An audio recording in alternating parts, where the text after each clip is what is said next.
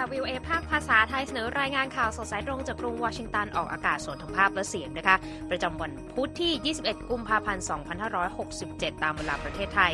ซึ่งวันนี้มีดิฉันดีที่การกำลังวันร่วมด้วยคุณทรงพจน์สุภาผล ร่วมดำเนินรายการนะคะสำหรับหัวข้อข่าวที่น่าสนใจมีดังนี้ค่ะสหรัฐวีโต้ร่างมติคณะมนตรีความมั่นคง UN กรณีหยุดยิงกาซาแม่นาวอนี่ขอศพลูกคืนจากปูติน เพื่อทำพิธีฝังให้สมเกียรติ ยามฝั่งจีนบุกตรวจเรือท่องเที่ยวไต้หวัน ปูตินมอบรถลิมูซีนประจำตัวให้กับคิมจองอึนเป็นของขวัญ อีลอนมัสเผยผู้ป่วยฝังชิป Neuralink ควบคุมเมาส์ด้วยความคิดได้ เสริมข่าววันนี้สหรัฐจะยอมขาย F-35 ให้กับตุรกี แลกกับการทิ้งขีปนาวุธ S-400 ของรัสเซีย และส่งท้ายกันวันนี้ แคลิฟอร์เนียนำร่องร้านอาหารอัตโนมัติ จะเป็นอย่างไรรอติดตามได้ในข่าวสดสายตรงจาก VOA สดจากกรุงวอชิงตันค่ะข่าวแรกวันนี้ยังคงต้องเกาะติดวิกฤตสงครามระหว่างอิสราเอลกับกลุ่มฮามาสนะคะ เพราะว่านานาประเทศก็พยายามที่จะเรียกร้องให้มีข้อตกลงหยุดยิงขึ้นมา แต่ว่าทางสหรัฐนั้นก็มีท่าทีที่แตกต่างออกไปนะคะคุณสงพจน์ใช่ครับ กองทัพอิสราเอลรายงานในวันอังคารนะครับ บอกว่ามีการต่อสู้ดุเดือดต่อเนื่องในเมืองคานยูนิสของฉนวนกาซานะครับ ก็ยังเป็นสถานการณ์ที่ยังรุนแรง ขณะที่ทางที่ประชุมคณะมนตรีความมั่นคงสหประชาชาตินะครับลงคะแนนเสียงต่อมติ เรียกร้องให้มีการหยุดยิงทันทีในสงครามอิสราเอลฮามาสพร้อมกับการเพิ่มการจัดส่งความช่วยเหลือด้านมนุษยธรรมเข้าไปในพื้นที่สงคราม และปฏิเสธการบังคับให้ชาวปาเลสไตน์กลายเป็นผู้พลัดถิ่นด้วยนะครับ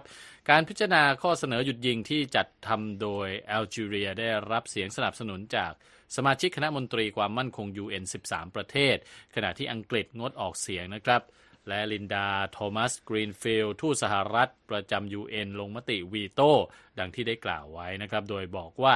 การเรียกร้องให้มีการหยุดยิงโดยไม่มีเงื่อนไขและในทันทีโดยปราศจากการทำข้อตกลงให้ฝ่ายฮามาสปล่อยตัวประกันนั้นจะไม่นำมาซึ่งสันติภาพอันยั่งยืนนะครับ ถือเป็นครั้งที่ 3 แล้วนะครับที่สหรัฐใช้สิทธิ์วีโต้มาตรการหยุดยิงในกาซา การเจรจาประเด็นนี้ที่ดำเนินมาหลายสัปดาห์มีสหรัฐอียิปต์และกาตาร์เกี่ยวข้องนะครับ ประสบความล้มเหลวในการบรรลุข้อตกลง ที่จะนำมาซึ่งการหยุดพักการต่อสู้ในกาซาและปล่อยตัวประกันโทมัสกรีนฟิลด์กล่าวว่าข้อเสนอของแอลจีเรียอาจยืดระยะเวลาการต่อสู้ ระหว่างฮามาสและอิสราเอลยืดเวลาที่ตัวประกันถูกควบคุมตัวต่อไป ซึ่งเป็นประสบการณ์ที่อดีตตัวประกันบอกว่า เหมือนนรกเลยทีเดียวนะครับคุณนิติการค่ะและยืดเวลาของวิกฤตด้านมนุษยธรรมอันเลวร้าย ที่ชาวปาเลสไตน์กำลังประสบในกาซาด้วยนะครับ พร้อมเสริมว่าไม่มีใครต้องการเช่นนั้นแอลจีเรียนะครับยื่นร่างข้อเสนอหยุดยิงของตนให้กับคณะมนตรีความมั่นคง UN UN เมื่อ 3 สัปดาห์ที่แล้ว และกระบวนการลงมติถูกเลื่อนออกไปเพื่อเปิดทางให้มีการเจรจาเพิ่มเติม ก่อนการลงคะแนนเสียงในวันอังคารนะครับสหรัฐแจกร่างมติที่ตนร่างขึ้นใหม่ให้กับสมาชิกคณะมนตรี UN และผู้สื่อข่าว VOA ก็เห็นเอกสารนี้นะครับ ที่เน้นให้มีการปล่อยตัวประกันที่กลุ่มฮามาสควบคุมตัวเอาไว้ และระบุถึงความจำเป็นเร่งด่วนให้มีการจัดทำแผนที่ปฏิบัติได้จริง เพื่อปกป้องพลเรือนจากการบุกรุกคืบเข้ามาในเมืองราฟาของกองทัพอิสราเอลครับ ในส่วนข้อเสนอของสหรัฐนะคะ ก็เน้นย้ำว่าการรุกคืบภาคพื้นดินครั้งใหญ่เช่นนั้นไม่ควรเกิดขึ้น ภายใต้สถานการณ์ดังเช่นปัจจุบัน และปฏิเสธความพยายามใดๆก็ตาม ที่จะบีบให้ประชากรพลเรือนในกาซากลายมาเป็นผู้พลัดถิ่นค่ะทางนี้สหรัฐไม่ได้ระบุเงื่อนเวลาว่าจะนำเสนอร่างมติของตนให้กับคณะมนตรีความมั่นคง พิจารณาเมื่อไหร่ ขณะที่เจ้าหน้าที่อาวุโสรายหนึ่งของรัฐบาลกรุงวอชิงตันก็บอกว่า สหรัฐจะให้เวลาแก่คณะมนตรีเพื่อพิจารณาในส่วนของเนื้อหาก่อน และไม่มีแผนจะเสนอให้มีการลงมติในเร็วๆนี้นะคะ อิสราเอลได้เตือนว่าตนมีแผนจะโจมตีรุกเข้าไปในราฟาซึ่งอยู่ทางใต้สุดของกาซาและติดกับชายแดนอียิปต์ที่มีพลเรือนปาเลสไตน์1ล้าน5แสนคนลี้ภัยสงครามมาพักพิงอยู่ที่นั่น เจ้าหน้าที่อิสราเอลบอกด้วยว่าปฏิบัติการในราฟานั้น คือส่วนที่พุ่งเป้าจัดการกับสมาชิกฮามาสที่เป็น ภารกิจหลักนะคะ และยังพูดถึงแผนการอพยพพลเรือนในพื้นที่ แต่ว่าไม่ได้มีการลงรายละเอียดใด ๆ นะคะที่ผ่านมาเจ้าหน้าที่ UN เน้นย้ำเสมอว่าไม่มีที่ใดในกาซาที่ปลอดภัยพอ จะให้พลเรือนชาวปาเลสไตน์หลบหนีไปพักพิงได้อีกต่อไปแล้ว ทางอียิปต์ก็คัดค้านการอพยพชาวปาเลสไตน์เข้ามาในเขตแดนของตนเช่นกันนะคะ โดยให้เหตุผลว่าการกระทำเช่นนั้น จะนำไปสู่การบีบให้เกิดผู้พลัดถิ่นเพิ่มขึ้น แต่ว่าอิสราเอลก็ปฏิเสธว่านั่นคือความตั้งใจของแผนการนี้ค่ะ ภาพถ่ายดาวเทียมแสดงให้เห็นว่าอียิปต์เริ่มที่จะสร้างโซนเขตกันชนความปลอดภัยสูง ใกล้ๆกับแนวชายแดนติดกับกาซาแล้วนะคะ หากเกิดการหลั่งไหลเข้ามาของผู้อพยพค่ะ ขณะที่องค์การอนามัยโลกกล่าวในวันอังคารว่าเจ้าหน้าที่ของตนช่วยดำเนินการอพยพผู้ป่วยหนัก 32 คน จากโรงพยาบาลนาเซอร์ในคานยูนิส ท่ามกลางภาวะการสู้รบที่ยังดำเนินอยู่และการจำกัดการเข้าถึงต่างๆ ทาง WHO ได้เปิดเผยได้ว่าเจ้าที่โรงพยาบาลยื่นเรื่องขอความช่วยเหลือในการย้ายตัวผู้ป่วย หลังเกิดการบุกค้นของกองทัพอิสราเอลเมื่อสัปดาห์ที่แล้วค่ะ ซึ่งทำให้พื้นที่โรงพยาบาลนั้น ถือว่าใช้งานไม่ได้ไปแล้วนะคะ คุณสงพจน์ค่ะ กลับไปต่อกันที่เกี่ยวกับรัสเซียนะครับ แม่ของอเล็กเซย์นาวาลนีนะครับ ผู้นำการต่อต้านรัฐบาลกรุงมอสโก ร้องขอประธานาธิบดีวลาดิเมียร์ปูตินนะครับ ให้ช่วยจัดการส่งคืนร่างไร้วิญญาณของลูกชายให้เธอเพื่อที่จะได้มีการจัดพิธีฝังให้สมเกียรตินะครับ ในวันอังคารลุดมิลานาวาลนายาซึ่งพยายามหาทางให้รัสเซียส่งร่างของอเล็กเซย์คืนให้กับเธอมาตั้งแต่เมื่อวันเสาร์เผยแพร่คลิปวิดีโอที่เป็นภาพของเธอในชุดสีดำ ที่หน้าทันทนิคมหมายเลข 6 ซึ่งเป็นสถานที่ที่ลูกชายของเธอเสียชีวิตนะครับ ไปฟังเสียงของลุดมิล่าครับ Полярный волк, где 16 февраля погиб мой сын Алексей Навальный. ครับลุดมิล่ากล่าวว่าเป็นวันที่ 5 แล้วนะครับ ที่เธอไม่สามารถพบกับลูกชายได้ พวกเขาไม่ยอมส่งคืนร่างมาให้ แล้วก็ไม่ยอมบอกว่าอยู่ที่ไหน เธอพยายามติดต่อวลาดิเมียร์ปูติน โดยทางออกของเรื่องนี้ขึ้นอยู่กับปูตินเพียงคนเดียวนะครับ รายงานข่าวบอกว่าคลิปวิดีโอชิ้นนี้ถูกโพสต์ขึ้นทางสื่อสังคมออนไลน์โดยทีมงานของอเล็กเซย์นาวานีทางการรัสเซียบอกว่ายังไม่ทราบสาเหตุการเสียชีวิตของนาวานีนะครับและปฏิเสธที่จะส่งคืนร่างของเขาอย่างน้อยอีก 2 สัปดาห์ เพื่อให้มีกระบวนการสอบสวนคดีเบื้องต้นที่ยังดำเนินอยู่ เมื่อวันจันทร์นะครับภรรยาไม้ของอเล็กเซย์นาวานีคือยูเลียนาวานายาเผยแพร่คลิปวิดีโอที่มีเนื้อหา กล่าวหารัฐบาลปูตินว่าถ่วงเวลาเพื่อปิดบังและซ่อนหลักฐาน และว่าปูตินเป็นผู้สังหารสามีของเธอ แล้วก็กล่าวด้วยว่าพวกเขาทำการขี้ขลาดและน่าละอายในการซ่อนร่างของนาวานีในการปฏิเสธที่จะส่งมอบร่างของเขาคืนให้กับแม่ของนาวานีนะครับ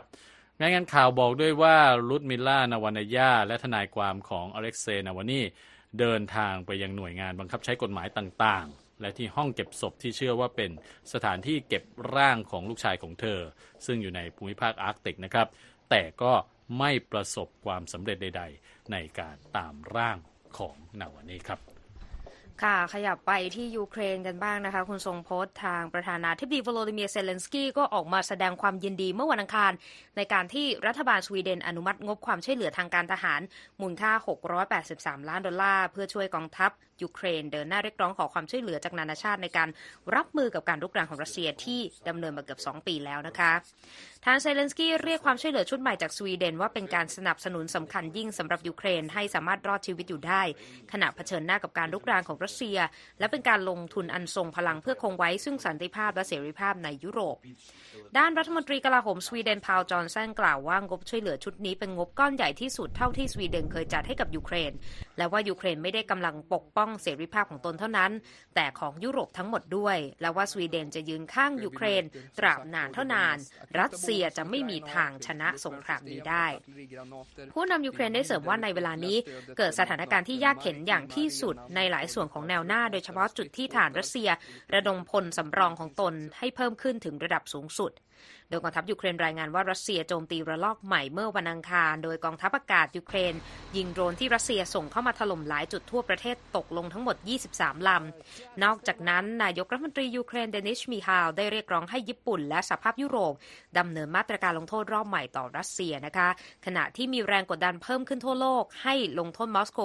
หลังมีรายงานการเสียชีวิตของอเล็กเซย์นาวาลนี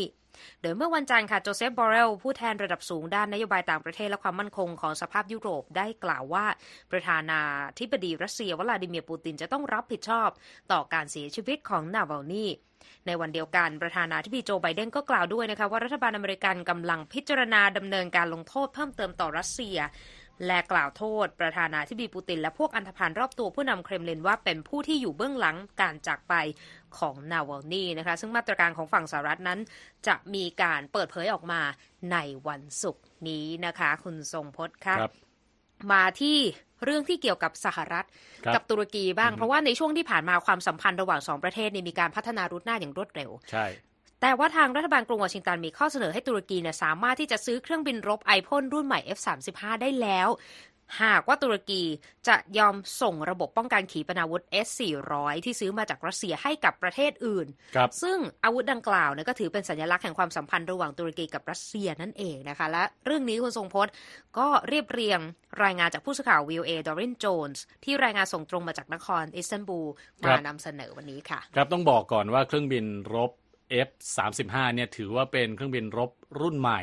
มีเทคโนโลยีที่ก้าวหน้า เรียกว่าเป็นเครื่องบินล่องหน คือตรวจจับเรดาร์ได้ยากนะครับค่ะซึ่งสหรัฐเนี่ยขายให้กับหลายประเทศนะครับ แต่ว่าก่อนหน้านี้เนี่ยเคยที่จะขายให้ตุรกีแต่ก็ปฏิเสธไป เพราะว่ารัฐบาลกรุงอังการาเนี่ยนะฮะตัดสินใจไปซื้อระบบขีปนาวุธต่อต้านอากาศยาน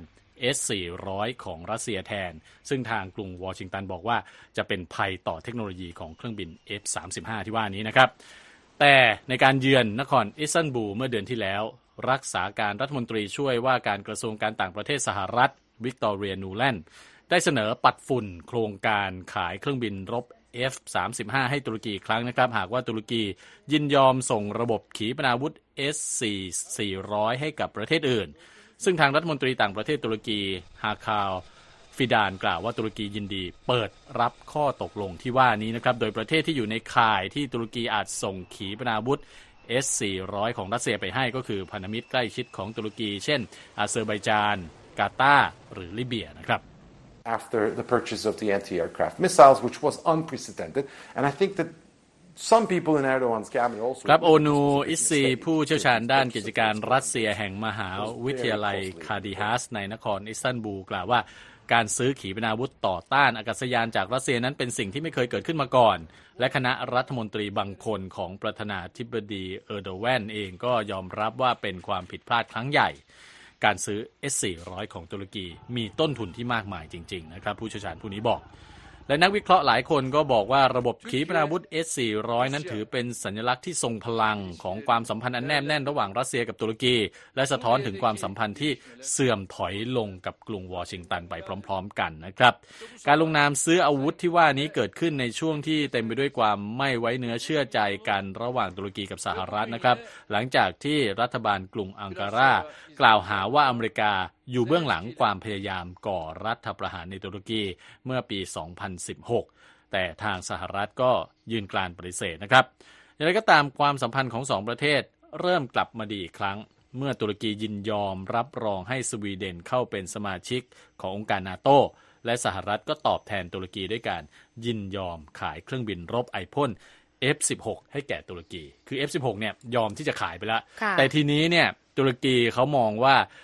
F16 เนี่ยดูด้อยกว่าเครื่องบินรบล่องหน F35 และที่สำคัญคือกรีซซึ่งเป็นประเทศเพื่อนบ้านประเทศคู่แข่งของตุรกีเนี่ยกำลังจะซื้อ F35 จากสหรัฐเช่นกันครับ When you read Turkey's hawks, they, everybody is afraid that the air force balance over the Aegean ครับโซลีโอเซลนะครับผู้เชี่ยวชาญด้านความสัมพันธ์ระหว่างประเทศแห่งมหาวิทยาลัยคาดิฮัสกล่าวว่า เมื่อดูท่าทีของผู้นิยมนโยบายทางการทหาร หรือบรรดาสายเหี่ยวในตุรกี พบว่าทุกคนหวาดกลัวว่าสมดุลของกองทัพอากาศในแถบทะเลเอเจียนนั้น จะเอ็นเอียงไปทางกรีซมากกว่านั่นเอง ถึงกระนั้นนักวิเคราะห์ก็เชื่อนะครับว่าการที่ตุรกีจะตัดสินใจรับข้อเสนอซื้อ F35 จากสหรัฐ แลกกับการส่งระบบ S400 ให้แก่ประเทศอื่นหรือไม่นั้น ขึ้นอยู่กับความคืบหน้าของความสัมพันธ์กับสหรัฐต่อจากนี้นะครับ Turkey can easily renounce on S-400. It is a political decision. It is not military. ครับฮูเซยินแบ็กซีหัวหน้าสถาบันวิจัย Foreign Policy ในกรุงอังการากล่าวว่า ตุรกีสามารถทิ้งระบบ S400 ได้ไม่ยาก เพราะเป็นการตัดสินใจทางการเมือง ไม่ใช่ความจำเป็นทางการทหาร ซึ่งที่ผ่านมา S400 มีความสำคัญในฐานะที่เป็นตัวช่วยที่เพิ่มอำนาจการต่อรองของตุรกีกับองค์การนาโตและสหรัฐเท่านั้น นักวิเคราะห์ยังเชื่อด้วยนะครับว่าการที่ตุรกีซื้อระบบ S400 จากรัสเซียนั้น เคยถูกมองว่าเป็นชัยชนะทางการทูตของรัฐบาลกรุงมอสโก และก็ทำให้ตุรกีเนี่ยแตกแยกกับชาติสมาชิกองค์การนาโตแต่ว่าถ้าหากตุรกีตัดสินใจทอดทิ้งระบบขีปนาวุธนี้จริง ๆ ก็จะถือเป็นชัยชนะสำคัญของกรุงวอชิงตัน เช่นกันนะครับ คุณนิติการ ค่ะ ก็เป็นประเด็นที่น่าติดตามนะคะ ระหว่างการ ชั่งน้ำหนักระหว่างเรื่องของความสัมพันธ์กับสหรัฐ แล้วก็ความสัมพันธ์ของรัสเซียในกรณีของตุรกีนะคะครับเอาละค่ะ มาฟังข่าวกันต่อนะคะ นายกรัฐมนตรีอูล์ฟคริสเตอร์ชอนแห่งสวีเดนเตรียมเยือนกรุงบูดาเปสต์ในวันศุกร์นี้นะคะ ก่อนที่ทางสภาฮังการีจะลงมติในวาระการรับรองสวีเดนเข้าเป็นสมาชิกนาโตค่ะ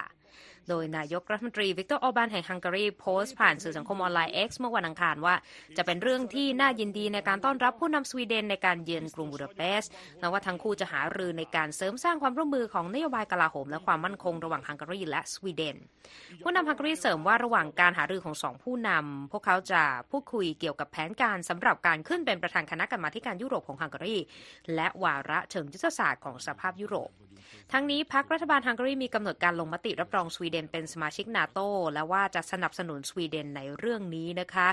โดยสวีเดนและฟินแลนด์ก็เป็นประเทศล่าสุดที่สมัครเข้าร่วมเป็นพันธมิตรนาโตนะคะหลังการรุกรานของยูเครน หลังการรุกรานยูเครนของรัสเซีย เมื่อเดือนกุมภาพันธ์ ปี 2022 ขณะที่ฟินแลนด์เพิ่งได้เป็นสมาชิกนาโตในเดือนเมษายนปีก่อน แต่ว่าฮังการีเนี่ยเป็นประเทศนาโตเพียงประเทศเดียว ที่ยังไม่ได้ให้สัตยาบันรับรองใบสมัครการเข้าเป็นสมาชิกของสวีเดน ซึ่งถือว่าเป็นกระบวนการที่สมาชิกทุกประเทศจะต้องทำค่ะคุณทรงพจน์คะครับ ฟังเรื่องของภูมิภาคอื่นๆ มาเยอะแล้วไปทางค่ะเอเชียบ้างนะครับ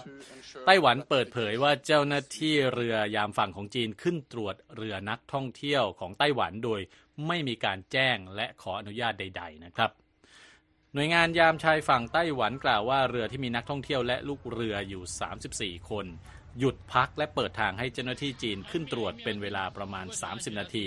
ระหว่างทำการล่องเรือชมวิว รอบๆ หมู่เกาะจินเหมีจินเหมินนะครับที่อยู่ภายใต้การปกครองของไต้หวัน และตั้งอยู่ทางใต้ของชายฝั่งเมืองเซี่ยเหมินของจีนแผ่นดินใหญ่ วรปีหลิงนะครับ ประธานสภากิจการมหาสมุทรของไต้หวันบอกกับผู้สื่อข่าวว่าสิ่งที่จีนทำนั้นทำร้ายความรู้สึกของประชาชนไต้หวัน สร้างความตื่นตระหนก และขัดแย้งกับผลประโยชน์ของประชาชนจากทั้งสองชาติด้วย เหตุการณ์ดังกล่าวในวันจันทร์เกิดขึ้นไม่กี่วันหลังชาวประมงจีนสองคนจมน้ำเนื่องจากเรือล่ม ขณะหลบหนีเรือยามฝั่งไต้หวัน เพราะล่องเรือเข้าไปในน่านน้ำที่ห่วงห้าม ใกล้กับหมู่เกาะจินเหมินและมีชาวประมงจีนอีกสองคนถูกไต้หวันจับกลุ่มตัวไว้ด้วยนะครับ ทางการจีนประกาศเมื่อวันจันทร์ว่าจะมีการเพิ่มการลาดตระเวนของยามชายฝั่งตามน่านน้ำนอกหมู่เกาะจินเหมินเพื่อตอบโต้กับเหตุการณ์ที่เกิดขึ้น ซึ่งความตึงเครียดที่ว่านี้นะครับยกระดับขึ้นในช่วงที่ผ่านมาโดยกรุงปักกิ่งยังคงยืนยันว่าไต้หวันเป็นส่วนหนึ่งของจีนนั่นเองครับ ค่ะปิดท้ายช่วงนี้กันที่รัฐบาลรัสเซียนะคะ ได้มอบรถลิมูซีน หุ้มเกราะสุดหรูนะคะ สัญชาติรัสเซียให้กับคิมจองอึนผู้นำสูงสุดของเกาหลีเหนือตามรายงานของรอยเตอร์นะคะ โดยดมิทรีเพสคอฟโฆษกรัฐบาลรัสเซียค่ะบอกว่าผู้นำรัฐบาลเปียงยางออกอาการชื่นชอบ ระหว่างการเยี่ยมเยือนศูนย์อวกาศวอชตอนวอชตอชนีนะคะทางตะวันออกของรัสเซีย หลังได้นั่งเคียงข้างปูตินในรถลิมูซีนหุ้มเกราะประจำตำแหน่งประธานาธิบดีรัสเซียก็เลยมอบรถให้เป็นของขวัญซะเลยนะคะ ทางสหรัฐกล่าวหาเกาหลีเหนือว่าเป็นผู้จัดส่งอาวุธให้กับรัสเซียในการทำสงครามกับยูเครน แต่ว่าทางรัฐบาลมอสโกและเปียงยางก็ออกมาปฏิเสธข้อกล่าวหา แล้วก็มีการกระชับความสัมพันธ์ทางการทหารมากยิ่งขึ้น โดยรถหรูซึ่งผลิตในรัสเซียถูกส่งมอบจากเจ้าหน้าที่ระดับสูงของรัสเซียให้กับเจ้าหน้าที่ระดับสูงของเกาหลีเหนือ เมื่อ 18 กุมภาพันธ์ที่ผ่านมาตามรายงานของสื่อเคซินเอของรัฐบาลเปียงยางนะคะ ทาง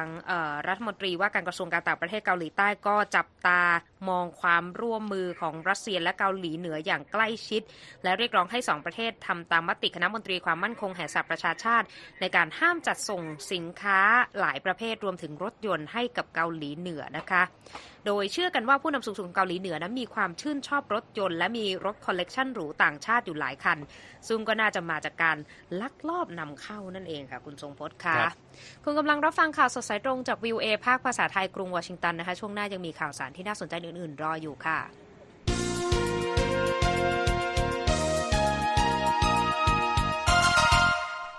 มาเช็คสภาพตลาดหุ้นสหรัฐกันบ้างนะคะ แดงทั้งกระดานเลยค่ะ คุณทรงพจน์กล่าวคือดาวโจนส์นะคะลบ 64 จุดค่ะที่ 38,563 จุด S&P ลบ 30 จุดที่ 4,975 จุด NASDAQ ลบ 144 จุดค่ะที่ 15,630 จุด ราคาทองคำบวก 0.58%ที่ 2,035 ดอลลาร์กับอีก 90 เซนต์ต่อออนซ์นะคะค่าเงินบาท 1 ดอลลาร์แลกได้ 35 บาทกับอีก 97 สตางค์ค่ะ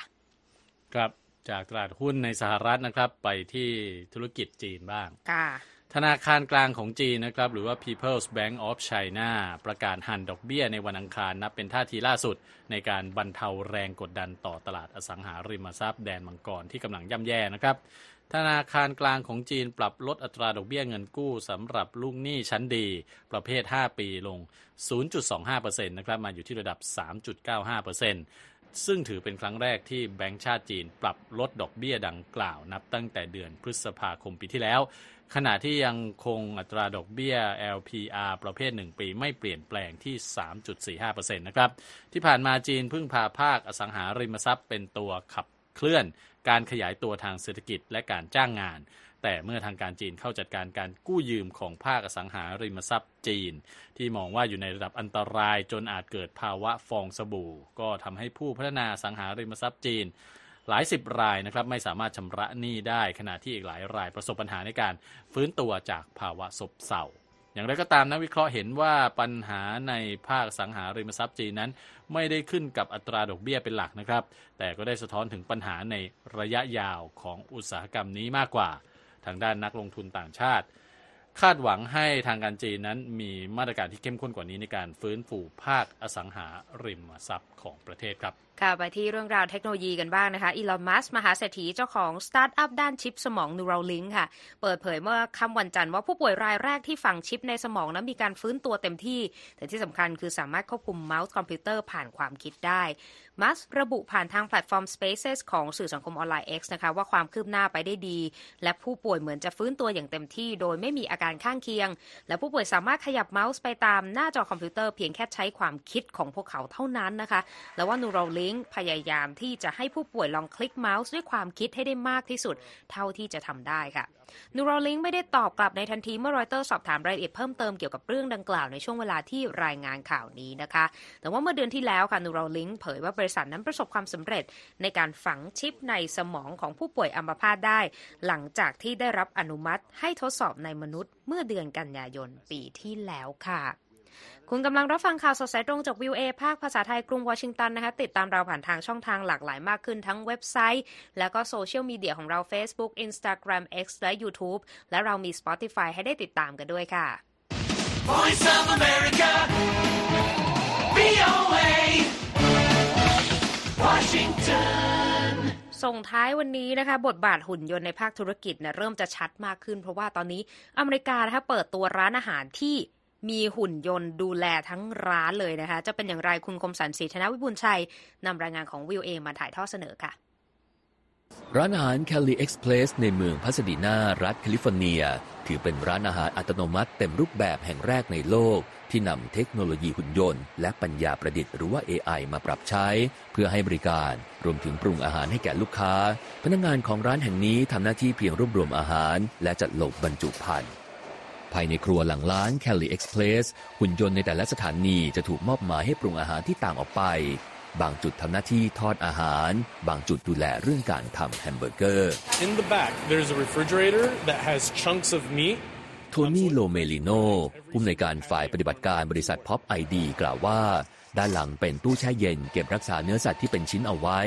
เนื้อของแฮมเบอร์เกอร์แต่ละชิ้นจะถูกบดและปั้นขึ้นรูปสดใหม่ตามออเดอร์ของลูกค้า เทคโนโลยีการจดจำใบหน้าผ่านหุ่นยนต์จะรับคำสั่งซื้อ ลูกค้าแต่ละคนสามารถปรับแต่งจานอาหารให้ตรงตามความต้องการ รวมถึงหุ่นยนต์จะดูแลเรื่องการชำระเงิน ซึ่งบริการจากหุ่นยนต์นั้นไม่มีการเรียกร้องเงินพิเศษ ตอบแทนการให้บริการ หรือว่าเงินทิปจากลูกค้า นอกจากนี้การใช้เทคโนโลยีมาช่วยในธุรกิจร้านอาหาร ยังถือเป็นการปฏิวัติความปลอดภัยให้กับอาหารทุกจาน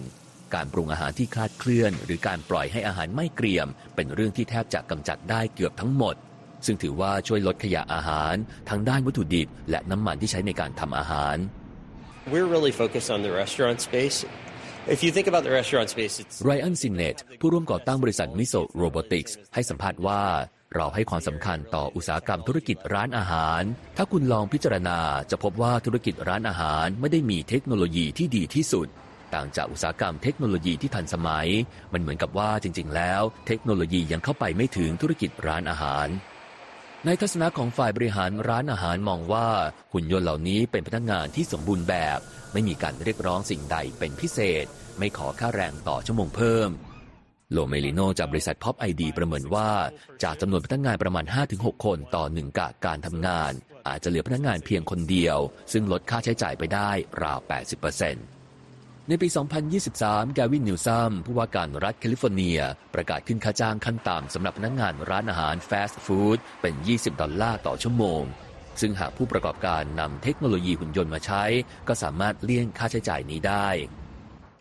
one argument on the part of employers who were against กัสปาริเวล่าเซากาโด จากสถาบันวิจัยแรงงานและการจ้างงาน IRLE มหาวิทยาลัยแห่งแคลิฟอร์เนีย วิทยาเขตลอสแองเจลิสหรือว่า UCLA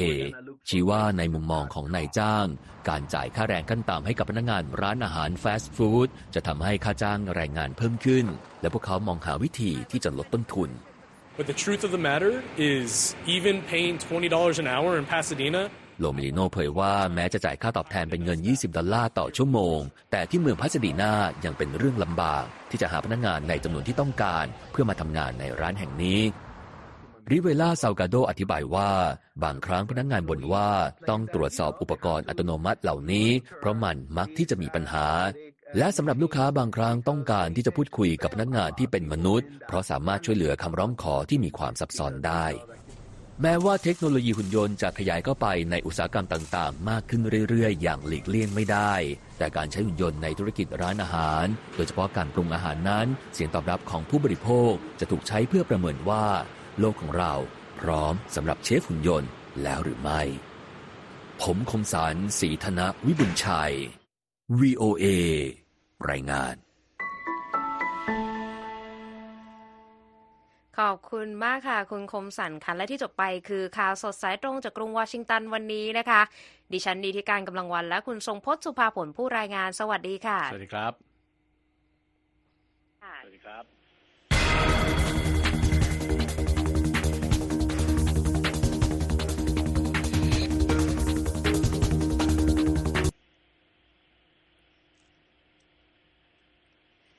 สวัสดีครับ คุณธีรารัตน์ทั้งสองท่าน สวัสดีค่ะ คุณธีนารัตน์ค่ะสวัสดีค่ะ นึกว่าตามหุ่นยนต์ออกไปแล้วนี่เป็นห่วงจังเลยอะ คือเป็นความทันสมัยนะ เป็นความน่าสนใจ แต่ไม่ได้ห่วงคนมาใช้บริการที่จะไม่ได้อาจจะไม่ได้พูดคุยอืมหรือขออะไรที่ซับซ้อนครับไม่ห่วงเท่ากับการที่คนที่จะเคยทำงานประจอืมใช่ำจะถูกลดเวลาทำงานลงหรือ คนที่จะไปทำงานหารายได้พิเศษในเสิร์ฟอาหารในร้านอาหารจะหมครัดบทางทำมาหากินแล้วหรือยังไงนะ คุณทรงพจน์คุณนิติการ คือต้องบอกว่าธุรกิจร้านอาหารหรือว่าอุตสาหกรรมอาหารนะฮะถือว่าเป็นธุรกิจใหญ่ที่จ้างคนจำนวนมากในอเมริกาเลย ใช่ ถ้าเกิดว่าหุ่นยนต์เข้ามาทำทุกอย่างได้เองจริงๆเนี่ยคือตอนนี้ก็มีแล้วเพียงแต่ว่าทำส่วนใหญ่ก็จะเป็นเอ่อมาช่วยในการเสิร์ฟอะไรก็แล้วแต่ใช่ใช่แต่ว่าถ้าเกิดว่าปรุงอาหารได้ด้วย ใช้คนคุมเพียงไม่กี่คน ต่อหนึ่งร้านเนี่ย อันนี้เนี่ยจะเกิดปัญหาการจ้างงานแน่นอน ใช่สำหรับสำหรับธุรกิจภาคอาหารก็อืมอาจจะต้องมีสั่นคลอนกันบ้างนะคะ เพราะว่าถ้าปรับตัวขนาดนี้แล้วคือก็ก็ทำให้ตกที่นั่งลำบากเหมือนกันสำหรับคนที่อยู่ในอุตสาหกรรมอาหารแบบนี้ค่ะ แต่ก็มี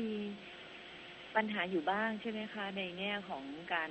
บริการที่ลูกค้าอยากจะคุย อยากจะถาม อยากจะลดน้ำตาลลงอีกใช่ หวานๆจังอยากขอเครื่องปรุงเพิ่มอะไรอย่างนี้เป็นต้นเนี่ยเห็นด้วยครับ มังมีอใช่ไหมคะ ใช่ เพราะว่าคนที่ออกไปทานอาหารนอกบ้านเนี่ย เขาไม่ได้หวังที่จะมานั่งทานอาหารอย่างเดียว ใช่ เขาหวังสังคมด้วย คือเข้าไปนั่งนั่งนั่งทานได้พูดคุยอ่ากับเอ่อ คนที่มาเสิร์ฟหรืออะไรก็แล้วแต่หรือเชฟหรืออะไรอย่างนี้ค่ะคือคือไม่งั้นมันก็คล้ายๆกับการสั่งอาหารมากินเองที่บ้านจริถูงกไหมถ้าเกิดว่าหุ่นยนต์ทำได้ทุกอย่าง ใช่ แต่ว่าร้านลักษณะนี้ก็คือดูเหมือนกับว่าเป็นเมนูที่ไม่ได้ซับซ้อนอืมเพราะฉะนั้นก็คือการเข้ามาแทนที่ในอาหารที่ไม่ซับซ้อนเนี่ยอาจจะได้ดิฉันก็มองว่าอาหารไทยเนี่ยอาจจะอีกสักพักใหญ่เลยนะคะเพราะว่ามีส่วนผสมมากมายที่ซับซ้อน แล้วก็ยากยากต่อการที่จะทำตามได้ง่าย ๆ